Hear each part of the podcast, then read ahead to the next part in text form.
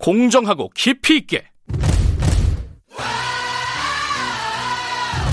오늘 하루 이슈의 중심.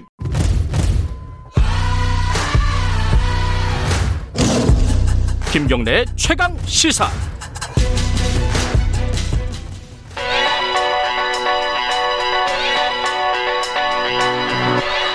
최강 시사 김수민의 눈. 네, 김수민 평론가 나와 계십니다. 안녕하세요. 네, 반갑습니다. 오늘 갖고 오신 주제 제목을 보니까 이명박은 어떻게 대통령이 될 수 있었나? 네.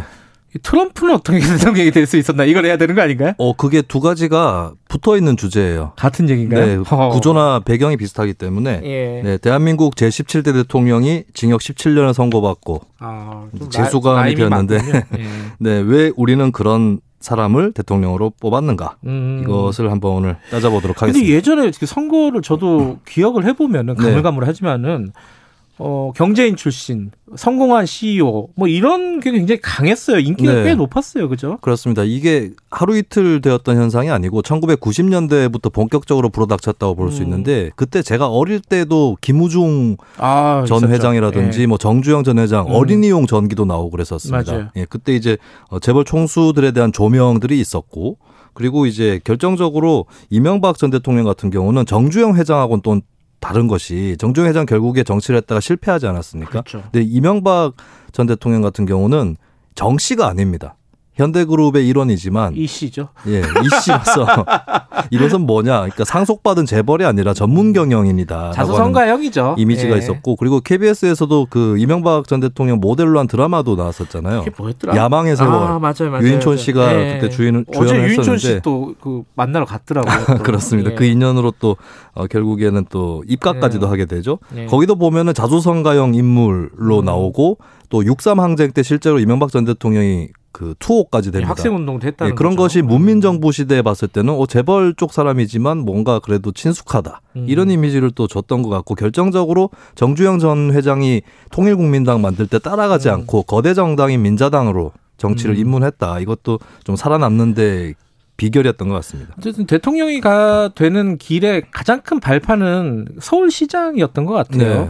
이, 여- 이 서울시장이 되는 과정은 또 어땠습니까? 제가 봤을 때 이제 한국 정치 특유의 아웃사이더 선호 현상 여기서 촉발이 됐다고 볼 수 있는데요. 오호. 서울시장 역대 시장들을 보면은 국회의원 하다가 시장된 사람이 한 명도 없습니다. 아 그래요? 하지 않았거나 아니면 쉬다가 했거나거든요. 음. 이명박 전 대통령도 1998년에 의원 생활을 6년 만에 끝을 맺고 한 4년 정도 정치적 공백기를 가집니다. 이때 네. 역설적으로 아웃사이더 이미지가 보존이 됐다라고 음. 볼 수가 있겠고 이 아웃사이더가 왜 각광받는가 했을 때 이제 삼김 정치라든지 카리스마적 리더십이 그 당시 이제 고갈되고 있었던 상황이고 대중들 네. 사이에서 메시아를 기다리는 여론이 또 있었던 것 네. 같습니다. 그러니까 정치인들한테 맡겼더니 안 된다라고 하는 그러니까 외부에 대한 열망 이런 것들이 음. 또 작용을 했던 것이죠. 그러니까 이게 왜 이 이명박 대통령이 그 한마디 쉽게 말해서 잘나서 그런 네. 측면도 있겠지만은 그것보다는 외부 조건이 어, 이명박 대통령을 만들었다 이렇게 볼 수도 있겠네요. 네, 그죠? 정치가 스스로 답을 찾지 못했다라고 하는 거고 이 음. 구조적인 원인을 봤을 때 양당제가 대표적으로 있을 것 같아요. 네. 양당제 속에서 유권자들이 소외를 느끼는데 자신을 대변해 줄 사람이 없다라고 또 음. 생각을 하는 거죠. 이, 이러면서 제3당 현상이 일어나는데 또 오래 가지는 못한단 말이죠. 음. 그러면서 거대 양당 안에서 아웃사이더를 띄우는 쪽으로 정치가 아. 전개가 되기가 쉽습니다. 제3지대가 아니라 네. 거대 양당 자체에서 아웃사이더를 그렇습니다. 띄우는 이 공통점을 갖고 있는 네 명의 인물이 누구예요? 오바마와 트럼프 어. 그리고 노무현과 이명박이다. 아, 사- 사람들이 성향은 다 다른데 그렇습니다. 동- 공통점이 성향은 전혀 다르지만 예. 이 그런 공통적인 배경이 있었다라고 하는 것이고 예. 또 한나라당 후보 중에 그러면 왜 이명박이었느냐 했을 때 한편으로는 독재자의 딸 박근혜는 곤란하지 않은가 음. 이런 정서도 한편 작용을 했던 것 같아요. 근데 문제는 이명박 전 대통령이 기대만큼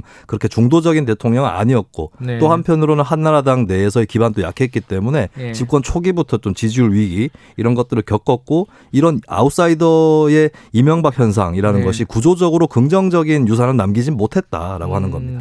그럼 우리 정치에 주는 어떤 의미랄까요? 어떤 게 있을까요, 이거는? 이게 당시 대통령 당선될 때 보면 노무현의 실망해서 이명박에 쏠렸다라고 볼수 음. 있거든요. 근데 이게 과연 합리적인 현상이냐? 음. 예, 노무현이 싫다면 뭐 싫다고 친다면 뭐 더 진보적인 선택지도 있고 중도도 있을 텐데 어, 양당제 속에서 한쪽으로 쏠렸다라고 음. 하는 그런 부분들이 있는 것이고 대통령제도 문제가 될 수 있어요. 이렇게 갑자기 어떤 인물이 검증 별로 받지 않고 부상할 수 있는. 이런 체제라는 게 미국도 마찬가지로 드러나는 거거든요. 음. 그래서 이런 부분들이 이제 구조적으로 해결해야 된다. 선거제도를 개혁하자는 이유도 이제 양당 제 문제점이라든지 네. 예, 그런 것에서 또 비롯되는 것이고 네. 뭐 의원 내각제로의 개헌을 얘기하는 사람도 있는 것이고 대통령제를 유지할 경우에 분권형으로 가고 결선 투표제도 좀 도입을 해서 다양한 세력 간의 경쟁을 유도하자 음. 예, 이런 얘기들도 또 나오는 것입니다.